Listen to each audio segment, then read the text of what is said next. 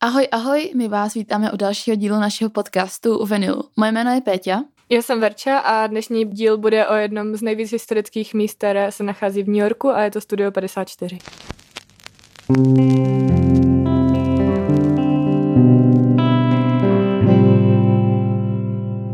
Asi bychom se předem chtěli omluvit, že minulý týden nebo minulá epizoda nevyšla, protože opět dvě jsme na vysoký a uh, zkouškový hit, takže um, se moc omlouváme, ale jsme zpátky a dneska to bude podle mě dost zajímavý, protože jsme o tomhle psali, teda já jsem o tom psala článek na náš web a strašně mě bavilo si o tom ty informace zjišťovat a podle mě je to fakt zajímavý, tak doufám, že vás to bude bavit. A ještě na začátek uh, taková vsuvka, než se přesuneme úplně k tématu. Jsme chtěli zmínit jednu online událost, která se vlastně odehraje 31.1. a je to Rock for People in Game, protože uh, když v létě festival nebyl, tak se pořadatelé rozhodli, že, že udělají festival online a je to hodně zajímavou formou, protože je to vlastně jako hra a budou tam různý koncerty a bude tam uh, se dát různě jako komunikovat mezi sebou. A vstupenky jsou teď v prodeji. Vlastně eh, pokud máte vstupenku na festival, tak je za 30 korun a jinak stojí asi stovku nebo 150. 150, myslím. Mhm, 150. První vlna už je teda vyprodaná, ale v druhé vlně vstupenky jsou ještě dostupné. Myslím, že by asi měly být ještě, až tenhle podcast vyjde. Ono to na ty světy, ne? Že první svět už byl vyprodaný, tak dali druhý svět, ale ono to asi nemá Je to prej stejný. Tak, tak, pokud se tam chystáte, tak eh, nám napište a sjedeme se na baru. A, a budou tam třeba Nothing But These, o kterých jsme mluvili v poslední epizodě. Nebo a nebo Calvaluis. misi, misi, jo. Strašně dobrý line-up. Tak, tak se uvidíme na baru, když tak. tak a teď se přesuneme teda k samotnému studiu 54. Tak a na začátek bychom teda mohli uvést, kde se tohle místo nacházelo a co tohle místo vlastně bylo.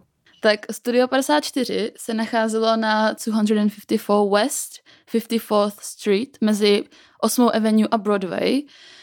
Um, ta část se jmenuje Midtown Manhattan a uh, teď je tam teda divadlo a budova, ta budova byla původně otevřená v roce 1927 jako Opera House a fungovala jako místo zábavy pod různými jmény až do roku 42, kdy jej CBS začalo používat jako rozhlasové a televizní studio s názvem Studio 52. V roce 77 tady otevřel Steve Rubble, uh, což byl americký podnikatel, a Ian Schrager, uh, to byl podnikatel s nemovitostmi. Tam otevřeli teda noční klub, přičemž v té budově měli i mnoho bývalých televizních a divadelních scén. A ten klub právě pojmenovali podle um, toho čísla, takže 54 se Studio 54. No. Takže z tohohle místa se vlastně v roce 1977 stal uh, noční klub, který za krátkou dobu se stal hodně vyhlášeným a jedna z věcí, která na něm hodně byla speciální, bylo i to, jak se ty lidi vlastně mohli dostat dovnitř, protože tam nepustili úplně každýho. A bylo to hlavně hodně podle oblečení a hodně tam pouštěli třeba i celebrity, ale to, že byl někdo slavný, vlastně vůbec neznamenalo, že se dovnitř dostane vlastně ten jeden z těch spoluzakladatelů. Občas dělal to, že si postavil židli prostě k tomu vchodu a ukazoval prstem, koho tam jako pustí a koho ne. Jinak tam on, vlastně... on, on říkal, že to je jako míchání salátu, že jo, tam musí být specifické věci lidi, aby, aby se tam dostali. No. To, to, tam, tam je spousta historek, k tomu se ještě dostaneme. No a potom tam teda byly ještě uh, vyhazovači, což byla jako hodně hodně důležitá práce v tu dobu. Ty lidi si tam vydělali jako plno peněz a měli strašně velkou moc. Potom teda to samozřejmě neslo i ty následky, že oni byli v nebezpečí, když se třeba z té práce vraceli domů, že vlastně taky museli mít svoji vlastní ochranku. Já tady mám přímo jméno toho hlavního. Toho 19-letého. Jo, jo, toho 19. Ten dělal šéfa vlastně a ty lidi ho normálně i podpláceli tisícema dola, dolarů, jenom aby se tam dostali. Pak jim za to prostě nabízeli i sex, aby se tam mohli dostat a on na to nikdy nepřistoupil a vždycky se to prostě jako sám od sebe si ty lidi odhadoval, což je úplně a strong man. Uh, úplně na začátku teda Steve a Ian se seznámili, protože byli spolubydlící na univerzitě a pustili se společně do podnikání v nočních klubech po tom, co se jim nepodařilo rozjet uh, první podnik, což byl řetězec se stejkovýma restauracemi. A jak se právě mluvila o tom začátku, um, úplně o tom, o tom prvním večeru, co se studio otevřelo, tak na tom měla i velký podíl žena, která se jmenovala Carmen D. Alessio asi. A ta právě dělala tomu klubu PR. A jak jsem mluvila o tom prvním večeru, tak to, že tam bylo i hodně lidí, je velký podíl i právě týhletý paní Carmen. A shodou okolností úplně první člověk, který do toho klubu vstoupil pod názvem Studio 54, byl Donald Trump, protože tam přišel úplně strašně brzo a prostě tam byl první, takže logicky šel prvně toho klubu, což je úplně extrémně bizarní a v životě bych neřekla, že to bude zrovna on, ale tak. Ta Carmen byla právě velkým přínosem i protože uh, jak z PR, tak i z modního průmyslu měla už hodně kontaktů, takže mm-hmm. se znala třeba s Andym Warholem nebo s uh, Biancou Jagger a s Trumanem Capotem, takže potom tam tyhle ty lidi taky vlastně mohla přivést a taky to udělalo dobrý promo tomu místu. Jak jsi mluvila o té Biance Jagger, tak ta na oslavě 30. narozenin T. Carmen pozovala na bílým koni a to taky hodně prý udělalo dobrý PR tomu studiu. Z těch kontaktů, jak jsi říkala, tak eh, právě do toho studia chodili úplně nejslavnější a nejbohatší lidi, kteří v tu dobu existovali a kteří možná existovali jako um, kdy, kdy existovali. Lidi z Bílého domu, ale jako i zpěváci, herci, sportovci, prostě úplně všichni. Ale fakt jako nebyl základ toho úspěchu být slavný, aby se ne. tam ten člověk dostal, že chodili tam fakt i jako obyčejní lidi. Jak jsem říkala, hodně to záleželo i na tom, co ty lidi mají na sobě, takže se dělo, že tam někdo třeba přišel to prostě vyzkoušet a když ho vyhodili, tak se prostě vrátil a oblíknul si ještě mm-hmm. nějaký víc extravagantní outfit a zkoušel to ten večer znova. Dokonce nějaký holky si půjčili 500 dolarů, aby tam přijeli do, do toho klubu na bílém koni a přijeli nahý a stejně tam nepustili. A ten majitel jim řekl, že dovnitř může kůň. ten kůň, ale ty holky, že tam nemůžou. Jo, ale zrovna jak jsi říkala o tom, že to, že být slavný neznamenalo se tam dostat, tak tady je přímo příklad uh, dvou lidí, což byl Nile Rogers a Bernard Edwards, uh, kteří byli z kapely Chick. A ty osobně tam pozvala Grace Jones na silvestrskou party ale nějak se stalo, že ten seznam hostů nezaktualizovali a oni je tam nepustili. A pak o tom napsali uh, song, který se jmenuje Freak a je to prostě hit. Tak až takhle, až takhle bizarní to bylo.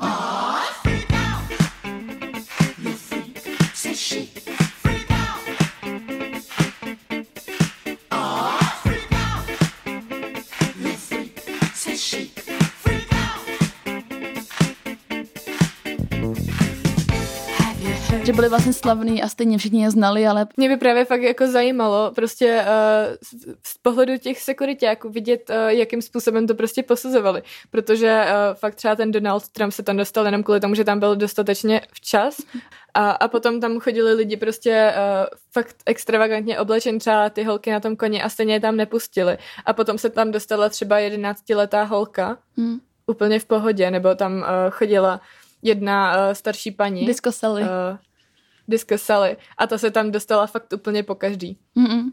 A tak to je zase ten, ten kontrast, že oni byli právě extravagantní tím, že ty jedný holce bylo 11 let, že tam bylo úplně brutálně nelegálně a ty jedný, ty, ty druhý paní, já nevím, kolik jí bylo, nevím, tady nemám napsáno, ale prostě byla fakt stará. Jo, tak a pa, pařila tam, je tam jako přímo i fotka, tak ji možná dáme na Instagram, jak tam paří na nějakým mladým klukovi. To fakt. No, tak to, to, je právě to, že, že tímhle byly extravagantní, no, ale třeba ty lidi uh, začali, jak jsem už o tom říkala, taky podplácet ty sekuritáky a nabízet jim prostě různé jako věci. A když i tak je tam nepustili, tak ty lidi se tam snažili uh, vloupat přes nějakou, uh, nějaký větrací otvor a našli tam i jako mrtví lidi občas. Že, nebo je, já vím teda o jednom případu, ale určitě podle mě jich tam bude, bude víc, kdy jako ty lidi fakt tam šli úplně přes mrtvoly. A kolikrát se třeba vrátili a začali jim vyhrožovat nějakýma zbraněma. A právě jako reakci na tohle začali uh, pracovníci toho klubu před tím klubem na té ulici uklízet a odstranit všechny koše, protože ty lidi házeli po těch sekuritácích a lahve a tak. Jako fakt bizar. Ty lidi tam prostě i se snažili různě jako vylézt, mm-hmm. takže prostě třeba padali z velké výšky a taky z toho měli prostě plno jako úrazů, následku a stejně, stejně prostě šli a zkoušeli to znova. Právě ty návštěvníci, jako co tam chodili a i ty lidi, co se tam třeba snažili dostat, tak uh, jako říkali, že mají prostě pocit, že se podílí na něčem jako historickým a na něčem důležitým, takže... No a když se právě dostali už dovnitř, tak začala ta party. Andy Warhol o tom klubu řekl, že klíč k úspěchu Studia 54 tkví v diktatuře ústupu a demokracii na tanečním parketu. A to je právě ono. Oni, když se dostali dovnitř, tak tam už prostě byla úplná anarchie a, a svoboda. A když, si, když třeba byl někdo hodně slavný a ty, ty organizátoři nebo ty, ty dva lidi, ten Ian s tím Stevem ho měli hodně rádi, tak uh, jim zařídili i VIP salonek a ochranku nějakou extra nebo nějakou VIP prohlídku po celém tom klubu. Třeba Dolly, uh, Dolly Parton na jednu noc, tam byla poprvé, tak jí udělali večírek, kdy tam navezli koně a slepice, protože ona je country zpěvačka, uh, prý jako aby se cítila doma v úzovkách a prostě v tom klubu byly koně a slepice a sláma. A ona řekla, že si to teda moc nelíbilo, protože tam byla poprvé a docela jí to vyděsilo, jo. A, ale já nevím, no to, že to, za prvý je to docela jako týrání zvířat, co si budem.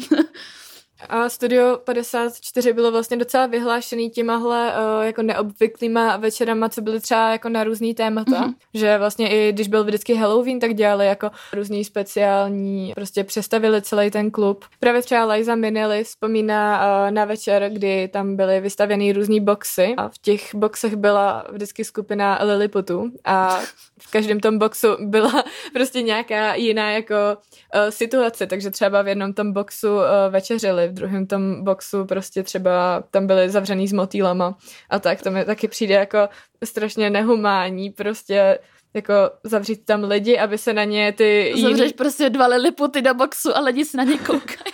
A, jako nechápu vůbec, no, jako, jak takové věci jako mohly projít. Já nevím, tam musel fungovat nějaký člověk, jako třeba nějaký creative director, aby, aby jako vymýšlel tyhle věci, protože za, to teda ten klub fungoval tři roky, k tomu se ještě dostaneme ale těch nápadů určitě bylo milion a jako i, i přes veškerou třeba mou, mojí kreativitu, kterou si já dokážu představit, by mě v životě nenapadlo zavřít dva liliputy. Podle mě to boxu. fungovalo třeba jako uh, některý umělci jako v serialismu, víš, že, že prostě smíchali uh, různý slova no. v nějaký mesce a potom to... Drogy. no, možná drogy v tomhle případě. Prostě různý slova jako v nějaký mesce a pak je vytahovali a tvořili z toho jako nějaký kontext a pak udělali nějaký úplně náhodný večer. Takže jako dva liliputi motýly box a dáš to si dohromady. Míchání salátu, ano, přesně tak. A třeba na jeden večer tam uh, majitele nevezli čtyři tuny třpitek, takže to tam vysypali potom na parket a myslím si, že ty návštěvníci, možná na tom místě to muselo vypadat fakt esteticky, když tam byli všichni prostě obalený, ale následně se toho zbavovat musela být asi taky docela síla, protože uh, určitě víte, že i jako malého množství se zbavuje hodně těžko a tohle to i vyklidit prostě to samotné místo. No to jo. Musela být fakt síla. Potom taky tam byl jeden večer, kdy uh, ze stropu vypustili prostě dárkový boxy, ve kterých byly uh, různé šperky a drahé oblečení to vám možná může připomínat, když třeba na maturákách se vypouští balonky ze stropu, tak to vlastně taky vzniklo. Tak hodně, hodně low cost verze, ale... Eh, další večer, který byl hodně originální, se konal krátce po premiéře pomády a majitelé klubu vy, vyzdobili interiér starými školními skřínkami a na parket dali prostě kabriolety z 50. let. Ty vole, počkej, že ty byli vzhledem k povaze hostu raději bez benzínu. A, a ty kabriolety ale prej jako docela přežili v, na Studio 54 v docela dobrém stavu, že jediný, co bylo jako nějak hodně zdemolovaný, byly zadní sedačky, které byly prostě propálený od cigaret a, a takový další různé věci, které asi a, nebudu rozepírat.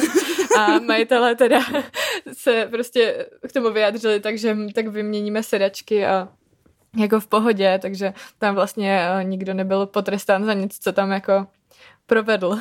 Ježíši Kriste. a, a z, těchto, z těchto večerů uh, samozřejmě zbývalo velké množství jako různých rekvizit a tak, takže to se potom ukládalo do sklepení a tam teda vznikaly potom různě jako oddělený prostory, kde uh, lidi mohli zalézt a různě brát prostě drogy a další věci, takže. Máš prostě v, ve sklepu, ve sklepě pár kabrioletů z 50. let, no tak pohodinda. A jsou tam i ty koně, ne? Od Dolly Parton prostě s těma slepicema. Tak se vrátili někam na farmu. Mě to strašně připomíná, uh, jako v American Horror Story byla uh, série, která se jmenovala Freak Show a tam byly takový, jako taky uh, zajímavé věci, tak k těm drogám je dobrý, dobrý příběh, kdy nějaký lékař si sebou vzal umyslně obrovskou krabici nějakých sedativ, který byly jen na předpis a měly hypnotické účinky a pak se, jako v 70. letech to byl prý velký trend a říkalo se tomu panty droppers a podíval to několika desítkám lidí uh, kolem sebe a čekal nějakých 20 minut a než to začalo fungovat, ty lidi se prostě úplně random začali slíkat a dělat různé věci.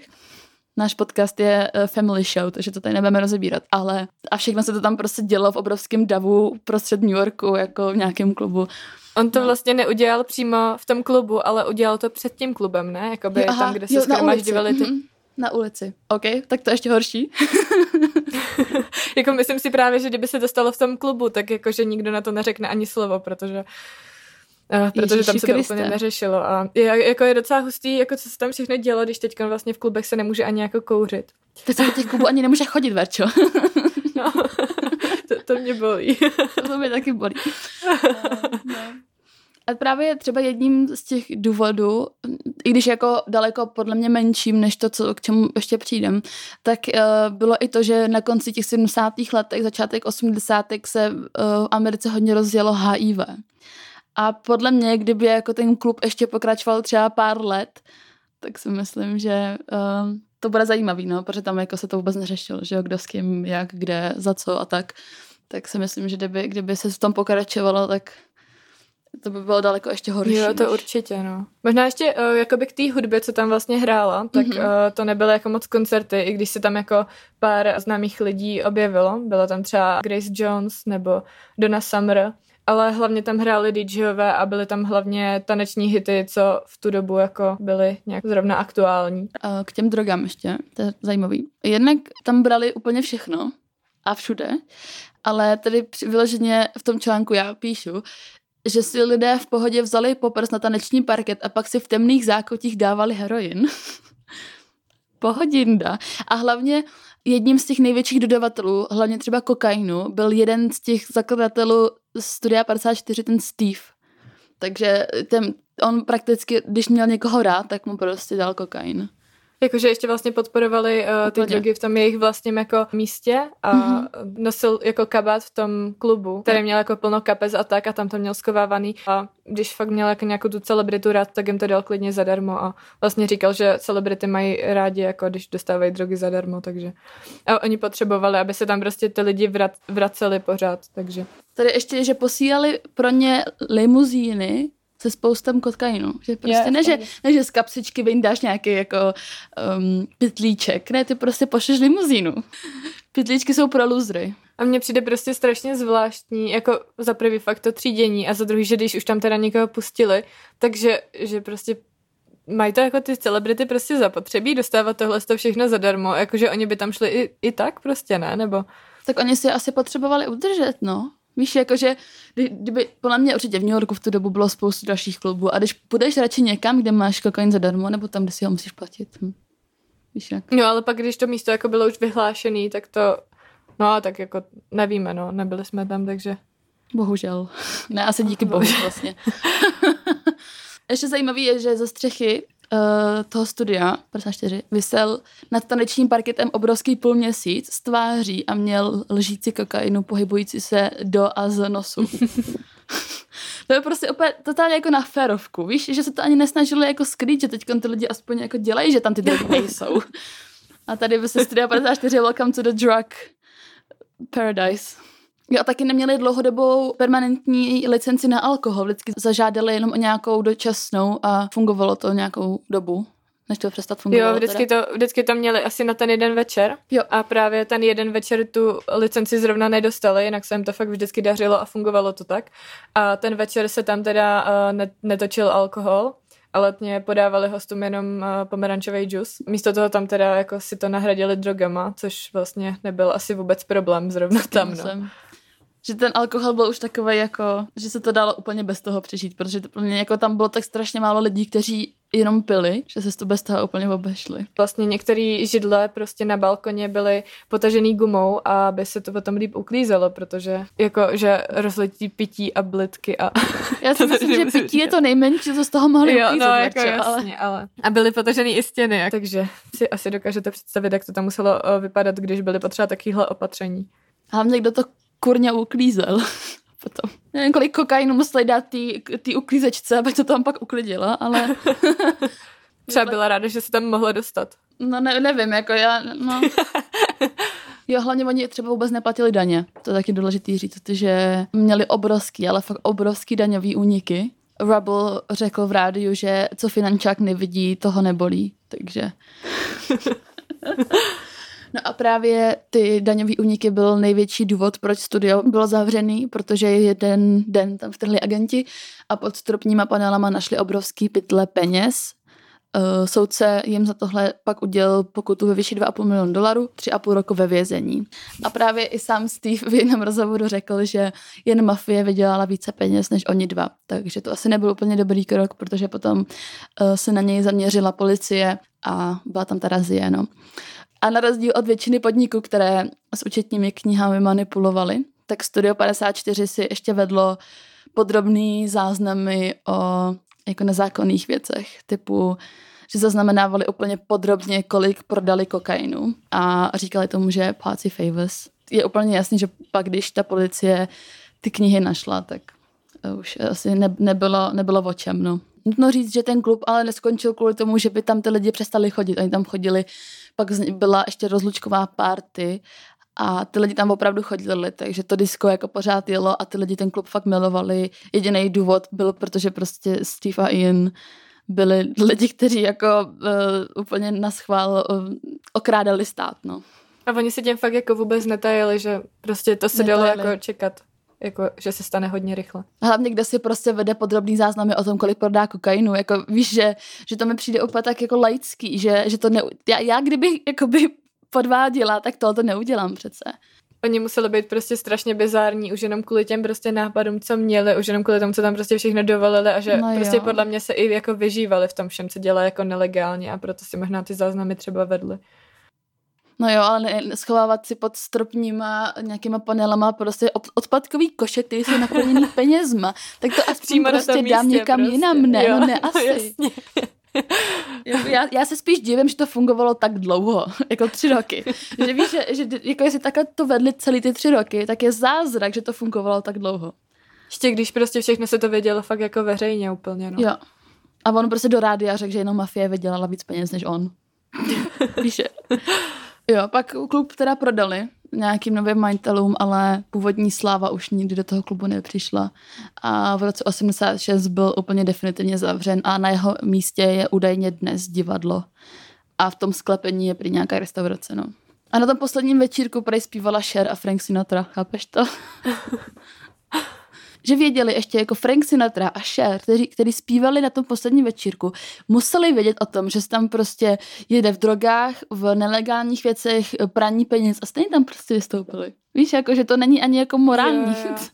A i, no. i prostě fakt mě přijdou strašně zajímavý ty kontrasty toho uh, zároveň, co prostě v tom klubu prošlo a teď už v klubech neprojde.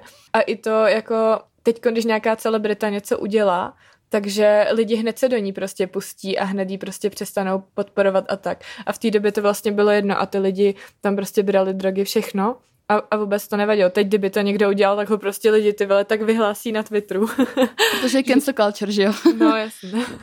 uh, no, ale tak hlavně jako v 70. a 80. podle mě se ty, ty lidi tolik asi nedozvěděli, ne? protože ty komunikační kanály ještě nebyly tak uh, vyspělé na takový úrovni, že když prostě nevím, prácu, že se share tamhle někde v, v Studio 54 někde s někým to, tak se to pro mě nedozvědělo tolik lidí, protože ji třeba nemohli u toho vyfotit, že jo, nebo tak. No, Chápeš? jako to je taky pravda, no. My vám moc děkujeme, že jste si ten díl poslechli až sem. A jako vždycky ke každému novému dílu podcastu aktualizujeme náš playlist k podcastu, ke kterému se doklikáte přes náš Instagram. Tam máme vlastně highlight, ve kterém jsou všechny playlisty, které vytváříme. Náš Instagram teda najdete jako vinyl podtržítko magazín. A v tomhle playlistu budou zase uh, různé písničky, co v tom klubu třeba hráli a podobně. Tenhle ten díl, jak už jsem říkala na začátku, vyšel jako článek, tak pokud preferujete radši čtení, tak uh, vinylmagazine.cz a najdete ho tam. Tak a v příštím dílu zase probereme nějaký téma, který je víc novodobý. Budeme se na vás těšit a ahoj. Ahoj.